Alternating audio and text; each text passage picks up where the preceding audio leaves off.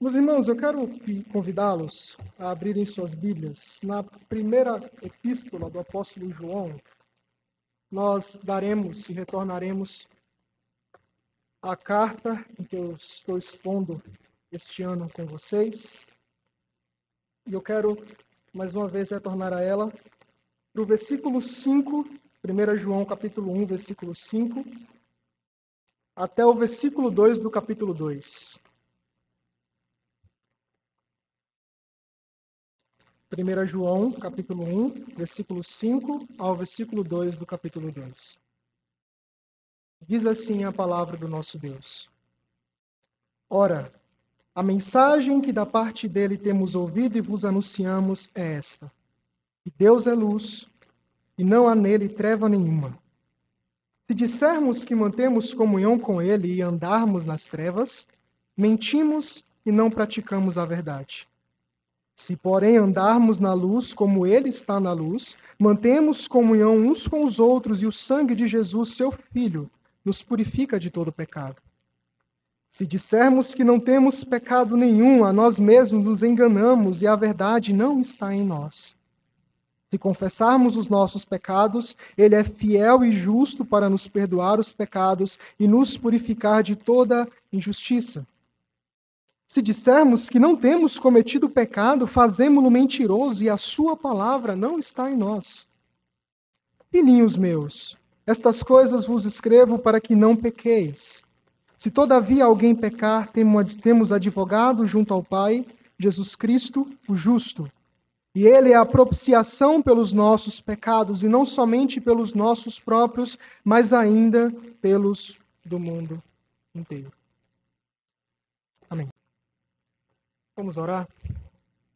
Nosso Deus e Pai, confiados em Teu Filho amado Jesus, mais uma vez, Senhor, nos dirigimos à Tua santa presença para clamar pelo Teu auxílio na meditação da Tua palavra, Senhor Deus. Pedimos que o Senhor fale ao nosso coração, que o Senhor nos confronte, que o Senhor nos ensine e faça-nos, Senhor Deus, compreender mais e mais ainda a tua vontade sobre as nossas vidas e assim viver de acordo com o que nós fomos chamados, Pai. É em Cristo Jesus que nós oramos e agradecemos. Amém. Nos anos 80, ocorreu um homicídio em que um detetive chamado John Dillman, ele investigou quando ele era policial na cidade de New Orleans. E o homicídio diz respeito a dois homens que prepararam uma emboscada, um esquema, para encher o seu bolso, fraudando um seguro de vida. Um deles, um dos bandidos, né, atraiu, cortejou e casou-se com uma inocente moça, e na lua de mel, ele acompanhou a sua esposa em um passeio à tarde e bolou um esquema, um plano e executou, empurrando ela para o meio da rua e assim o outro compassa havia atropelado. E ela veio a óbito. E durante o processo que esses dois homens foram apanhados diante do tribunal, julgados e sentenciados, o detetive Dilma ele percebeu que nenhum deles estavam arrependidos do seu crime. Ah, nem sequer estavam interessados. Eles apenas acusavam a polícia pela prisão e se colocavam no lugar de vítimas e não de acusados. Ou seja, não existia culpa no coração. Alguns especialistas, diante dessa situação, explicaram que a falta de senso de culpa é extremamente perigoso e pode produzir desvios na nossa vida. Pessoas que não têm consciência ativa de remorso, elas ameaçam a população em geral como um carro desgovernado. E com essa situação, esse exemplo, ele nos ensina que o homem é alguém extremamente perigoso. A ponto de virar a chave da situação em busca de um favorecimento próprio, mesmo sendo uma situação desfavorável para ele. O homem é perigoso ao extremo.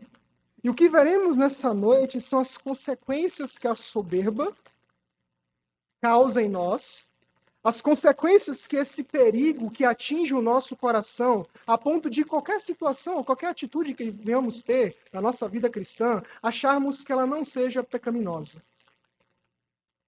Existem muitas pessoas que costumam dizer que elas são filhos de Deus, os príncipes e as princesas do Senhor, e elas não têm nenhuma noção da gravidade da sua natureza pecaminosa. De que todos os dias nós lutamos contra o pecado, todos os dias nós batalhamos contra a nossa carne, e elas fogem da realidade da sua natureza. O que veremos nessa noite, além das consequências da soberba, é como vencê-las como nós enfrentarmos o pecado que está à nossa volta, mas mediante aquilo que nos foi entregue em Cristo Jesus. Mediante a importante mensagem de comunhão, e esse é o tema do sermão dessa noite. Deus nos entregou uma importante mensagem, a mensagem que transmite comunhão com Ele. A comunhão que nos livra da escravidão do pecado, a comunhão que nos livra da condenação do pecado, a comunhão que nos livra das consequências que o pecado vem a causar na nossa vida. Com isso, eu quero é, trazer à memória aquilo que vimos da última vez que estive aqui à noite. Se nós olharmos para o capítulo 1, primeiro versículo, nós vimos que João ele começa apresentando a carta a respeito da pessoa do Senhor Jesus. Ele vai dizer que o que era desde o princípio, ou seja, ele era eterno, ele é eterno, o que temos ouvido, visto é, com os nossos próprios olhos, o que contemplamos e as nossas mãos apalparam a respeito do Verbo da vida, ou seja, a, a característica terrena de Cristo. Ele é 100% Deus e 100% homem. Mas a partir do versículo 2, ele vai mostrar a respeito da missão de Cristo. Que Cristo se entregou por nós e também o próprio Deus nos manifestou o seu Filho trazendo a mensagem de vida eterna. A própria vida se manifestou, e essa vida, a partir do versículo 3, ela traz o propósito da comunhão. A comunhão com o Pai, ou seja, o aspecto vertical da comunhão, e a comunhão uns com os outros, o aspecto horizontal. E por que João apresenta esses, esses princípios para esses cristãos é, naquela época? Eles estavam sendo atacados por falsos, falsos ensinamentos. Um dos, um dos ensinamentos era o gnosticismo, que negava a natureza terrena de Cristo. Porque a matéria é má e o espírito é bom, é impossível um Deus santo, justo, puro, se encarnar em uma matéria que é corrompida. E por isso eles achavam que Cristo era apenas uma, uma aparição, ou um espírito, que veio trazer uma revelação, um conhecimento. E toda a vida deles era baseada nesse conhecimento. E agora que João apresenta a, o aspecto da pessoa de Cristo e da, e da missão de Cristo, ele vai mostrar agora a mensagem que Cristo trouxe. É, João agora ele começa a enfrentar outra ideia destruidora ensinada pelos secessionistas. E o que é que eles ensinavam? Eles ensinavam que tinha atingido um estado total de ausência do pecado. É como se é, alguns gnósticos mais à frente vão defender isso também, mas é como se por acaso alguém chegasse para eles e falassem assim: ah, isso que você está fazendo é pecado. A sua mentira, o seu adultério, tudo isso que você faz que é contra a lei do Senhor, é contra o próprio Deus, é pecado. Eles automaticamente diziam: não, isso é o que você pensa, não o que eu penso. Isso é pecado para você para mim não é pecado. Ou seja, o famoso relativismo, né? Você tem a sua verdade e eu tenho a minha verdade. E agora João, diante dessa situação, é, ele vai defender a respeito da mensagem que Cristo nos ensinou. E que mensagem é essa que Cristo é, transmitiu para nós a respeito da pessoa de Deus? Mas antes de nós olharmos os três pontos nessa noite, é incompreensível Jesus sendo a própria verdade estabelecida, sendo aquele que é puro, que é o próprio Deus, transmitir uma mensagem que é falsa. É impossível aquele que entrou na história, se encarnou, viveu os três anos do seu ministério cumprindo cabalmente a lei, se entregando à cruz, a pior morte da época, e a sua mensagem ser uma mentira. Aquilo que ele nos transmite não é mentira. É o Evangelho. A mensagem que ele nos transmitiu é de acordo com o dono dela. É incompreensível, meus irmãos, crermos em um Deus em que a sua mensagem não é de acordo com ele. A pergunta é: que Deus é esse? É exatamente um Deus criado por homens. Um Deus estipulado, estruturado por homens que querem usar a soberania dele, usar a pessoa dele para dar espaço e liberdade para uma vida pecaminosa. E quais são as três características que João apresenta a respeito dessa mensagem? Primeira coisa, primeiro ponto dessa noite, versículo 5, peço que vocês olhem comigo, diz assim a palavra do Senhor.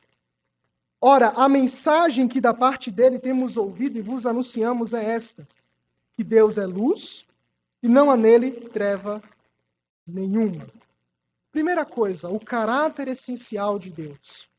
A mensagem do Evangelho, a mensagem que Cristo transmitiu para cada um de nós, ela diz respeito sobre o caráter de Deus. Ah, no sermão anterior, eu apresentei aqui que os cristãos eles testemunharam a respeito de, do Deus encarnado, mas os heréticos da época eles chegariam à conclusão que os, o Deus dos cristãos era um Deus corrompido, era um Deus manchado. E isso então nos concede muita clareza a respeito da afirmação que João vai fazer aqui a respeito da essência de Deus. Porque é trazendo à memória as características, e se vocês lembram das características que, vai, que vamos encontrar durante a epístola, as três provas que comprovam que somos cristãos em Cristo Jesus, em Deus, Pai, é que é o aspecto doutrinário, ou seja, se nós conhecemos verdadeiramente a Deus, o aspecto social, se nós amamos uns aos outros, e o aspecto moral, se nós obedecemos os mandamentos do nosso Deus. E aqui, ah, o que João vai apresentar é o primeiro princípio, o princípio doutrinário, que é conhecer a Deus. Nada que nós venhamos fazer deve estar dissociado com o conhecimento verdadeiro de quem Deus é. Nada, absolutamente nada. Isso precisa ser alicerçado na nossa mente esse conhecimento verdadeiro. Nós precisamos tomar cuidado para que esse conhecimento não seja um conhecimento mecânico. Um conhecimento em que você apenas conhece por conhecer. J. Packer, em seu livro O Conhecimento de Deus, é um livro que eu indico para vocês lerem, livro brilhante, ele argumenta sobre esse problema de uma seguinte forma: Se alguém chegar para você e perguntar como posso conhecer a Deus, você pode responder: através de Jesus Cristo, em virtude da cruz, mediante é, a mediação dele, procedentes da promessa pelo Espírito. Entretanto, você pode saber como levar pessoas a esse conhecimento. A pergunta que o Jay Parker vai fazer no seu livro é se você segue esse caminho. Você pode ensinar. Você tem livre liberdade para isso. Livre acesso para isso. Mas a pergunta é: você caminha neste caminho? Será que o seu conhecimento, o conhecimento que vocês têm adquirido todos esses anos da vida cristã, tem sido um conhecimento objetivo de Deus? Um conhecimento que vai, que vai dizer respeito, que diz respeito, como veremos mais à frente, à nossa vida perante Ele, como cristãos, peregrinos, mas santos. Sabe, meus irmãos, que uma das coisas que essa necessidade e que ao mesmo tempo é um privilégio para nós, ela traz, é que Deus nos escolheu antes da fundação do mundo para ser o povo dele e ele ser o nosso Deus. E com isso há um propósito nisso. Um propósito de um relacionamento. Precisamos compreender que conhecer a Deus é se relacionar com Ele. É buscar não só compreender quem ele é, mas através dessa compreensão buscar se aproximar, buscar ter uma vida de devoção. Se fôssemos ilustrar aqui com um relacionamento entre amigos ou um casamento, descartaríamos uma importante lição que o conhecimento de Deus nos traz. Porque no casamento ou entre amigos, você pode dizer que conhece a pessoa, mas não conhece de forma profunda, completa, mas quando nós falamos de relacionamento entre nós, povo, com o nosso Pai, o nosso Deus, significa que nós não conhecemos completamente, mas devemos conhecê-lo, mas que Ele nos conhece de forma completa e perfeita. completo e perfeito. E qual é a primeira característica que João vai dizer a respeito dele? Primeiro, Deus é luz. A primeira essência aqui é que Deus é luz, e porque Ele é luz, ele tem a qualidade de ser extremamente delicado, sutil, puro e brilhante. Mas quando João conduz os seus leitores sobre esse conhecimento de que Deus é luz, ele quer aplicar duas coisas aqui. A primeira delas é a sua pureza moral. Deus é, em essência, puro e não tem a mínima possibilidade de haver um relacionamento com o pecado. Ele é incapaz de errar e agir contra a sua vontade, e não há mácula em sua santidade. Não há um relacionamento entre Deus e pecado, e a ênfase é dada aqui ainda mais quando ele acrescenta que Deus é luz e que nele não há trevas. As trevas é o próprio pecado, é o erro, é a ignorância de Deus, é a contradição, é a iniquidade. E por se referir à pureza moral, tudo que Deus faz é feito em perfeita pureza. É aquilo que o salmista vai dizer lá no Salmo 145, versículo 17, que justo é o Senhor em todos os seus caminhos, santo em todas as suas obras. Ele criou todas as coisas e depois ele disse, olhou e disse: é bom. É bom. Mas a segunda coisa que João quer mostrar para nós a respeito de que Deus é luz e não há nele treva nenhuma é que há um julgamento sobre as trevas. Por Deus ser luz, santo, e não coabitar com o pecado, significa que a ira dele recai sobre quem peca e sobre o próprio pecado. A luz da santidade de Deus, ela revela, meus irmãos, os pecados mais íntimos dos homens, os pecados mais escondidos, os pecados que talvez em algum momento da nossa vida tentamos esconder dos homens, mas saibam, Deus está com os seus olhos santos e fixos sobre a nossa vida. Ele conhece o nosso coração. E por ele conhecer, ele revela o caráter oculto das nossas falhas. Ele é um Deus que conhece perfeitamente a nós. E é um Deus que, mesmo diante das nossas faltas, ele sabe que também nós somos necessitados, que somos fracos, Mas aquilo que nos leva a pensar sobre a pureza de Deus é que a ira dele recai sobre os pecadores. Pela manhã nós vimos né, o estudo e a irmã Maria ela fez uma pergunta muito interessante sobre a famosa frase, né? Deus ama o pecador, mas abomina o pecado. Mas quem recebe a ira é o pecador, não é o pecado. Quem é condenado é o pecador e não é o pecado. E precisamos ter em mente e terem consciência que Deus se ira. É uma, é uma das doutrinas que as pessoas mais reprovam, descartam da sua vida, que é a ira de Deus. Outro livro que eu indico para vocês, do, do Pink, é um livro muito conhecido, né, Os Atributos de Deus. Sobre a ira, ele vai dizer exatamente assim: que a ira de Deus é o seu, é o seu eterno ódio por toda a injustiça, é o desprazer e a indignação da divina equidade contra o mal. É a santidade de Deus posta em ação contra o pecado. É a causa motora daquela sentença justa que lavra sobre os malfeitores. Sobre os malfeitores. Ou seja, Deus se ira. E ele se ira por causa do seu caráter. Tanto justo ele é luz, ele é puro. E a pureza diz respeito à sua transcendência. Comparado a nós, meus irmãos, Deus é imensamente transcendente. Só que na sua palavra ele nos convida a andar em santidade.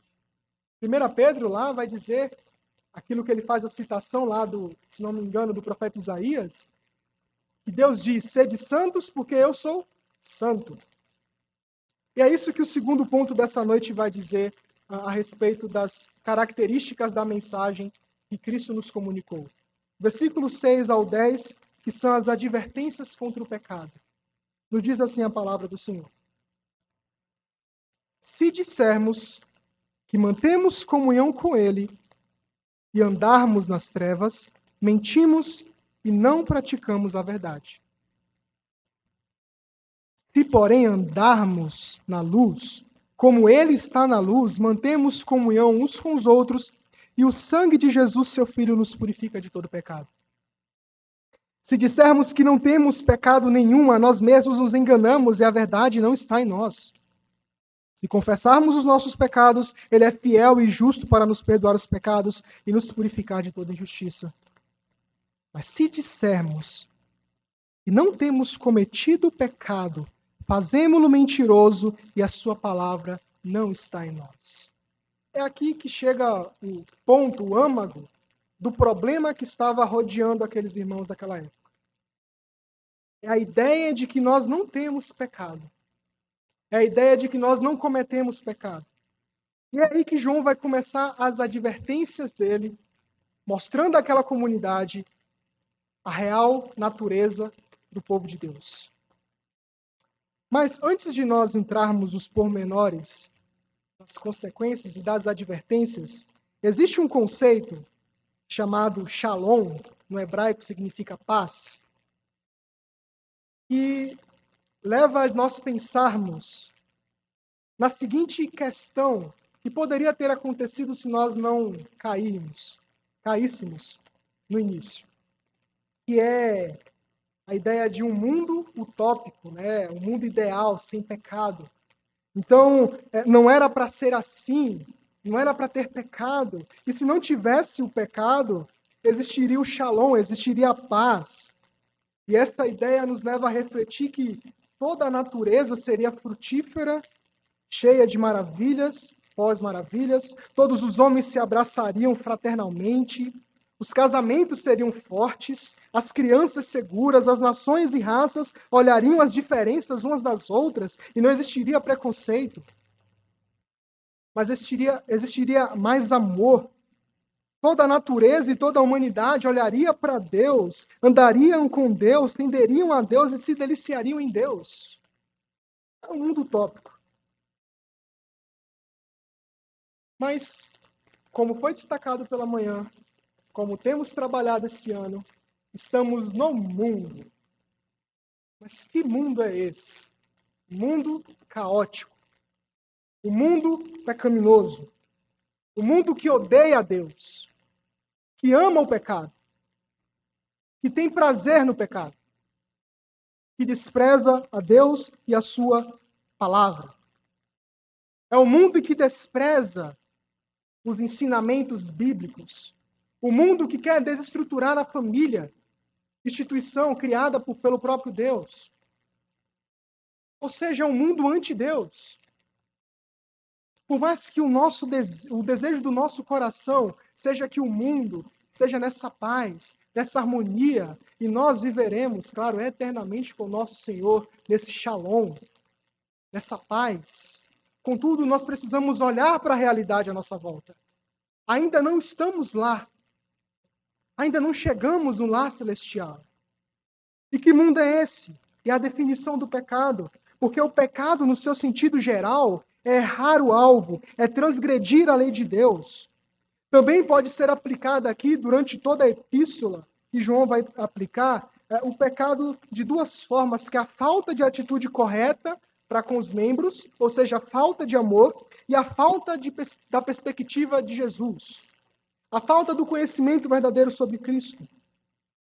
Mas saibam, sem Deus é impossível entendermos tanto o shalom tanto a paz que nos espera, que nos foi prometida e que aguardamos, com, como o pecado.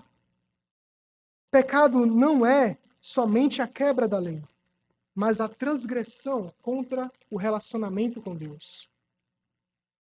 E hoje nós podemos nos relacionar com Deus mediante Cristo, saiba que um dia o pecado quebrou esse relacionamento. E quando nós pecamos, nós estamos exatamente dizendo que nós não queremos nos relacionar com o nosso Senhor. Essa é a realidade. Porque Cristo trouxe a reconciliação, mas o pecado causa a separação. E quais são as sentenças e as consequências nesses versículos que nós acabamos de ler? Primeira delas, versículos 6 e 7. Se dissermos que mantemos comunhão com Ele e andarmos nas trevas, mentimos e não praticamos a verdade. Ah, João vai apresentar aqui é, um termo muito perigoso que é tendencioso para nós usarmos na nossa caminhada cristã. É dizer em vez de ser. Então ele vai dizer: se dissermos que não temos pecado, é, se dissermos que mantemos comunhão com Ele e andarmos nas trevas, mentimos e não praticamos a verdade. Somos muito ligeiros a dizer coisas a respeito de nós e é também de outras pessoas. Quando alguém pergunta, ah, mas como é você? Me diga como você é, a sua personalidade. A primeira coisa que a gente faz é destacar as melhores qualidades da, da nossa vida, né? É dizer que somos pessoas caridosas, humildes. Aí coloca até aquele, aquela falsa santidade, né? Ah, mas é pela graça de Deus. Mas ele vai dizer aqui que é muito perigoso, e aqui, melhor dizendo, aquilo que nós entendemos sobre dizer coisas a respeito de nós mesmos e de outras pessoas é muito perigoso. É muito perigoso. E por que é muito perigoso? Porque às vezes nós usamos máscaras. Às vezes nós queremos colocar uma personalidade que não é nossa.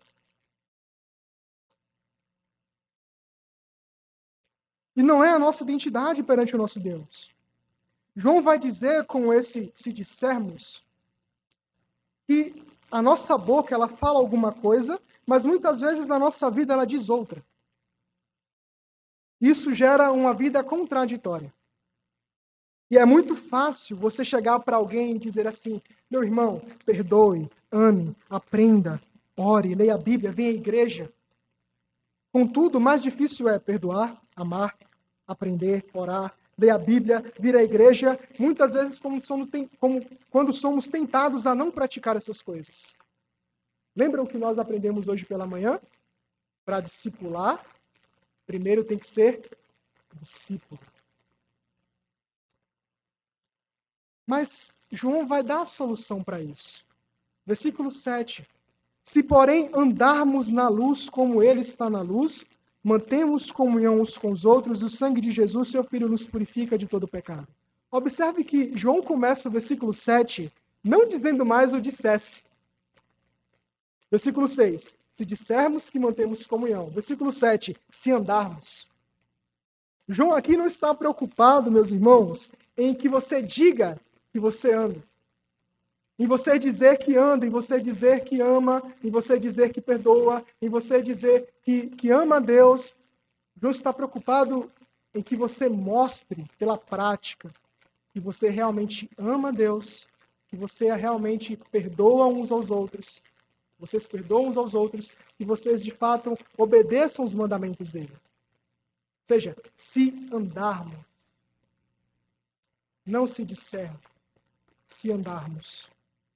A palavra andarmos aqui, ela tem um significado de alguém que conduz a sua vida, sua própria vida, mas não é uma condução dissociada. Não é você mesmo conduzir a sua própria vida, mas essa condução, ela tem uma base, ela tem uma condição, que é o próprio Cristo. Somos novas criaturas em Cristo Jesus, e por sermos novas criaturas em Cristo Jesus, é Ele que nos guia, é Ele que governa sobre nós. É Ele que estipula e constrói o caminho para nós percorrermos, não nós mesmos. Mas com que propósito? Ele vai dizer para que mantenhamos comunhão uns com os outros e o sangue de Jesus, seu Filho, nos purifica de todo pecado. Novamente a ideia aqui de comunhão. E essa comunhão ela é profundamente abrangente para a igreja. Porque essa comunhão e a resposta para isso é a demonstração da unidade do Evangelho. A igreja reunida representa o Evangelho. A proclamação cristã, ou seja, você dizer a respeito do Evangelho, torna ele audível. Mas o ajuntamento torna o Evangelho visível. Visível. Por isso que é importante nós congregarmos para que o mundo veja que aqui se reúne um povo redimido, reconciliado, e que proclama a mensagem mais importante do mundo, a mensagem do Evangelho. Outra sentença, versículo 8. Se dissermos que não temos pecado nenhum, a nós mesmos nos enganamos e a verdade não está em nós. Ah, pela consequência do afastamento da verdade, se vivermos dizendo que não temos pecado, não estamos realizando uma leitura bíblica e que é referente. O que, é que eu quero dizer com isso? O homem sem a luz, sem a verdadeira luz, é pura treva. Ele precisa do Deus que é luz para que revele quem de fato ele é. Isaías, por exemplo, Isaías 6, ele diz que viu o Senhor assentado sobre um alto sublime trono, e as vestes das as abas né, se moviam pelo templo, e a casa se enchia de fumaça, e viu os anjos clamando uns aos outros, dizendo: Santo, Santo, Santo é o Senhor dos Exércitos. Só que depois que João, que melhor dizendo, o profeta Isaías tem essa visão a respeito da santidade de Deus, o que é que ele diz? Ai de mim, que sou pecador. Por que João começa logo no versículo 5 apresentando que Deus é luz? Porque sem a, sem a real noção do, do verdadeiro conhecimento de quem Deus é, nós não vamos conseguir entender as outras coisas de forma perfeita. Eu preciso primeiro conhecer a Deus, para depois conhecer as outras coisas. E eu preciso primeiro conhecer a Deus para conhecer quem de fato eu sou. Conhecer a Deus é o princípio. Isso significa que deve, devemos ser pessoas tais que submete, submetem-se à avaliação do próprio Deus e não nós. Então, quando as pessoas te perguntarem quem você é, pare e pense. Não diga que você é alguém humilde, você pode até dizer. Alguém que busca ser santo, isso é muito bom. Mas viva e professe quem de fato você é diante dos olhos de Deus. Um pecador salvo pela graça. Ou seja, se nós dissermos que não temos pecado nenhum, ele vai dizer que a nós mesmos nos enganamos. É como nós vivemos uma vida ilusória, sem olhar para a realidade de que nós somos. É o total relativismo. Eu não sou pecador, eu não sou alguém que peca. Eu não tenho pecado algum. Mas olha para a vida. A vida é totalmente de alguém que está de joelhos, engateando, tentando levantar pelas suas próprias forças, mas na realidade, no fim disso, ela tem que reconhecer que precisa de Deus, que precisa de Cristo, que precisa da graça de Cristo. Ou seja, nós não devemos ser pessoas que, tanto na confissão como na prática, viva como se nós não tivéssemos pecado algum. Porque nós temos. Mas ele também vai dar a solução para isso. Versículo 9. Se confessarmos os nossos pecados, ele é fiel e justo para nos perdoar os pecados e nos purificar de toda injustiça. Confessarmos. Essa é a solução. Confessarmos aqui, ele tem primeiro o sentido de um povo reunido que confessa publicamente, e aí está a resposta do porquê, diante do, dos cultos que temos aqui, temos logo no meio dele, né, a confissão e contrição de pecado. Porque é importante reconhecermos quem nós somos e quem Deus é. Mas, além disso, confessar aqui tem a ideia de você concordar com Deus. A mesma coisa que você chegasse diante do Senhor e falar: Sim, Senhor, eu sei que sou pecador. Eu sei que eu tenho pecado. E eu sei que eu preciso de ti para vencê-lo. É concordar com Deus. O próprio Deus disse que nós somos pecadores e que precisamos dele. E precisamos, nas nossas confissões, dizer exatamente isso. Nós concordamos contigo, Senhor, que nós somos pecadores. E somente em ti podemos solucionar e lutar e vencer essa natureza. Mas, por último, para terminarmos esse segundo ponto, versículo 10: Se dissermos que não temos cometido pecado, fazemos-no mentiroso e a sua palavra não está em nós. Terceira consequência é você carregar o nome de Deus em vão. Quando você coloca um padrão muito superior daquilo que você é, você está dizendo que Deus é mentiroso. Que aquilo que Deus diz na sua palavra não é a verdade.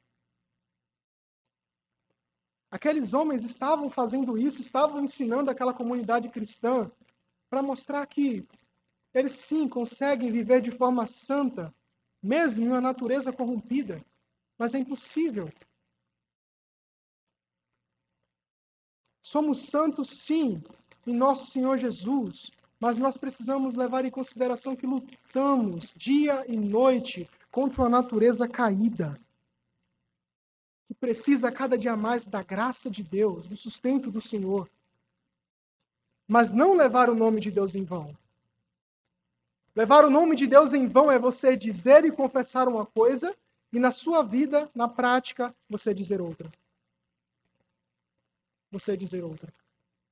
E não é para essa vida que Deus nos chama. Ele é santo, ele nos comunica a mensagem de que ele é luz para que cada um de nós viva como luz como santos, como luzeiros neste mundo de trevas. Por isso, meus irmãos, reconheça a sua natureza. Comece nas suas orações suplicando graça e reconhecendo que você precisa da graça dele. Que você precisa cada vez mais do seu amor, da sua lei, para ser cada dia mais satisfeito nele, em Cristo Jesus. Mas João vai apresentar, no terceiro ponto dessa noite, a, a respeito do caráter condutor de Cristo. Sim, Deus é luz e não há nele treva nenhuma. Se nós dissermos coisas que não condiz com a nossa vida, mentimos, fazemos Deus mentiroso. Mas João vai dar uma solução para nós vencermos os nossos pecados. Reconhecer é muito bom.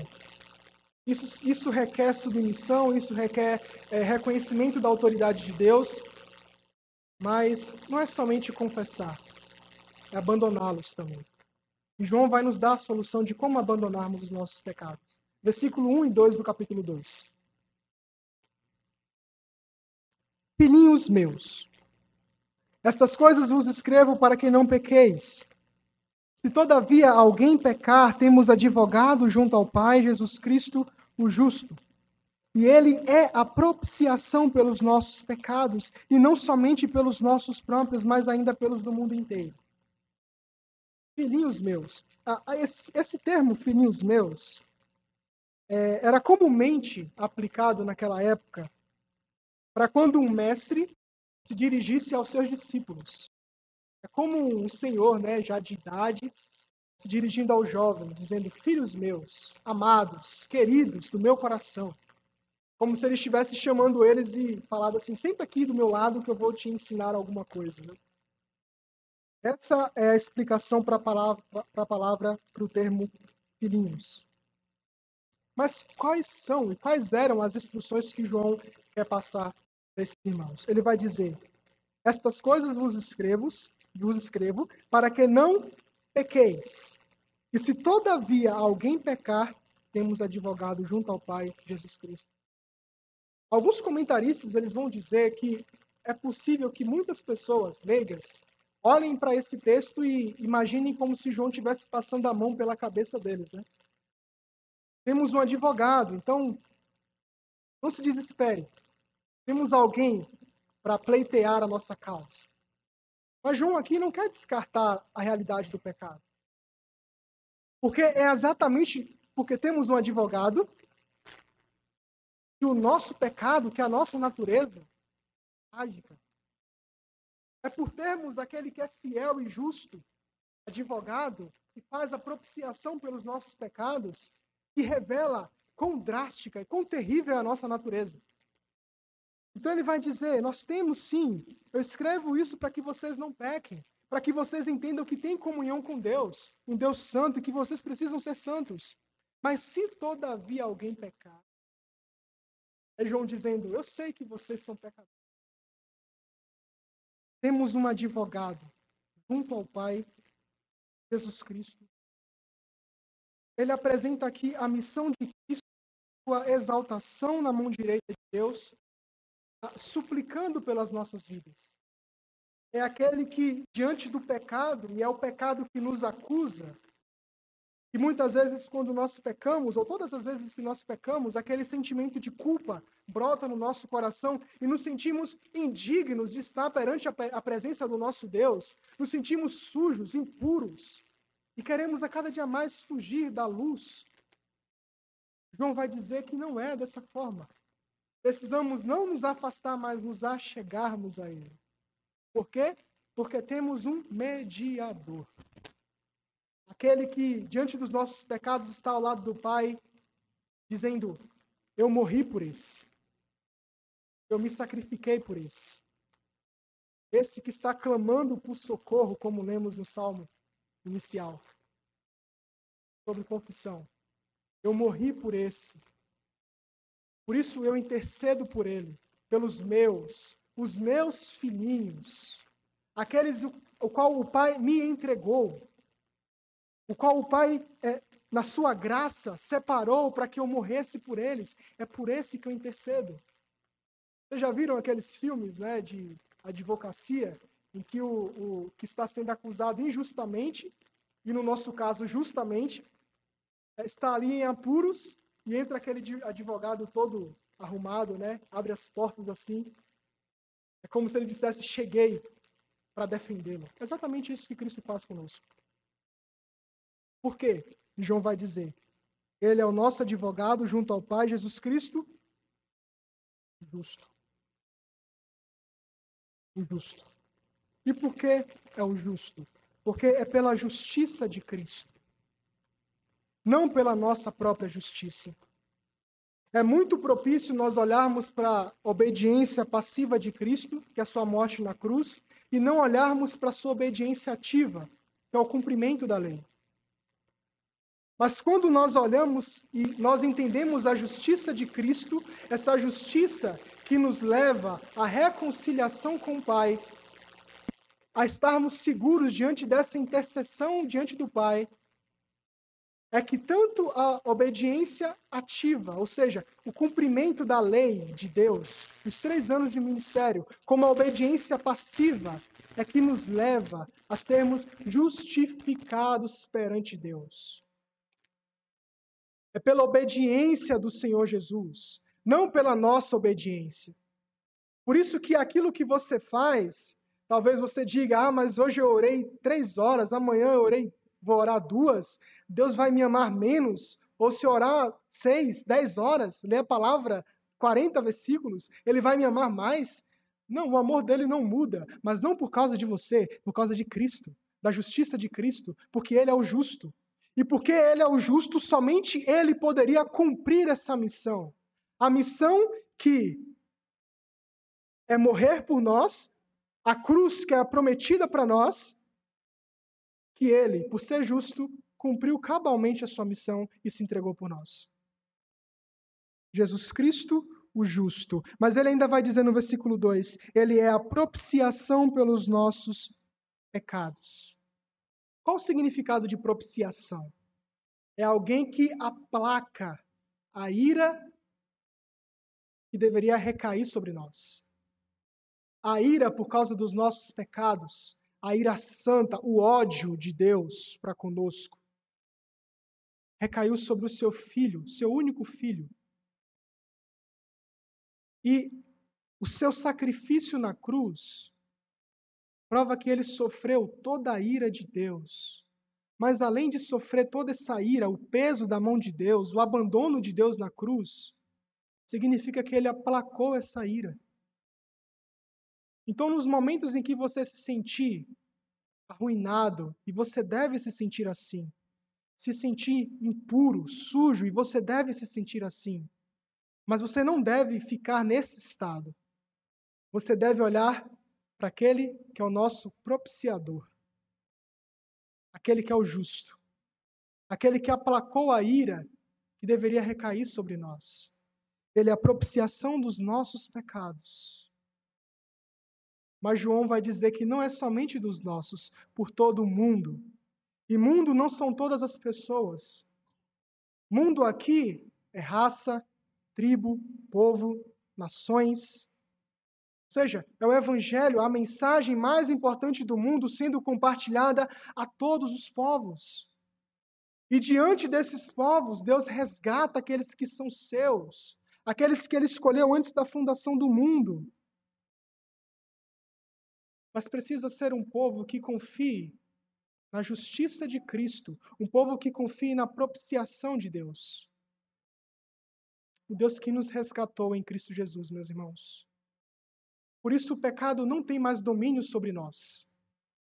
O pecado não tem mais poder de nos tirar das mãos daquele que é todo-poderoso. Mas o pecado, ele precisa cada dia ser mais mortificado pela confiança e fé na pessoa de Cristo. E aqui eu encerro com algumas aplicações para nós. Primeira delas, não fuja da realidade da sua natureza. Você pode enganar alguém, mas se você tentar enganar alguém, você estará enganando a si próprio. E acima de tudo, você não estará enganando a Deus. Deus, nesse momento, exatamente sabe aquilo que você fez hoje, aquilo que você fez semana passada, aquilo que está escondido no mais profundo do seu coração. Mas isso deve nos levar a confiar, a segunda coisa, confiar não em você, nas lutas diárias, mas confiar em Cristo, colocando perante Ele toda a sua inabilidade e necessidade de socorro. Então chore pelo seu pecado. Chore odiando o seu pecado. Mas chore também porque a graça de Deus foi comunicada a você e você hoje pode se deleitar nessa graça. Mas a lógica da mensagem é uma lógica de evangelização. Estamos no mundo, não sendo do mundo, mas cumprindo a missão. Isso que é maravilhoso que João vai apresentar para nós. Essa mensagem ela tem uma construção lógica. E como estudamos pela manhã, a, o evangelismo ele tem uma construção lógica. E que construção lógica é essa?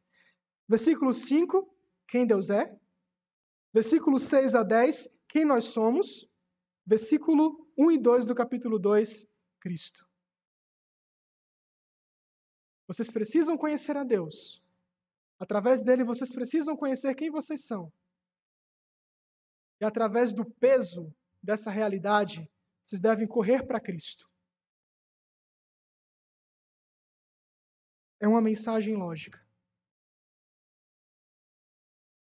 Se há algum pecado não confessado, essa é a hora de nós confessarmos. Se há alguma causa, alguma iniquidade que nos atormenta, e talvez você possa dizer, mas eu estou tão cansado, tão cansada de lutar. É tão duro levantar pela manhã e bater de frente com esse pecado. E muitas vezes eu caio, muitas vezes eu perco a esperança, muitas vezes não tenho confiança. O que é que eu posso fazer? Corra para Cristo. Confie em Cristo. Confie na promessa de que Ele nos sustenta Ele nos traz alegria, uma alegria e um deleite em plena satisfação nele. E o nosso coração se tornará alegre, muito mais do que ele já é pela salvação que nos foi comunicada. Que Deus nos abençoe, meus irmãos. Que Ele faça, faça-nos nunca esquecer das suas promessas, promessas de vida eterna. Somos peregrinos, somos pessoas que estão caminhando neste mundo mas precisamos ser pessoas que pensam na eternidade. É essa mensagem que Deus nos comunica. Um povo redimido por um Deus santo através do seu Filho, caminhando para a eternidade. Que Deus nos abençoe.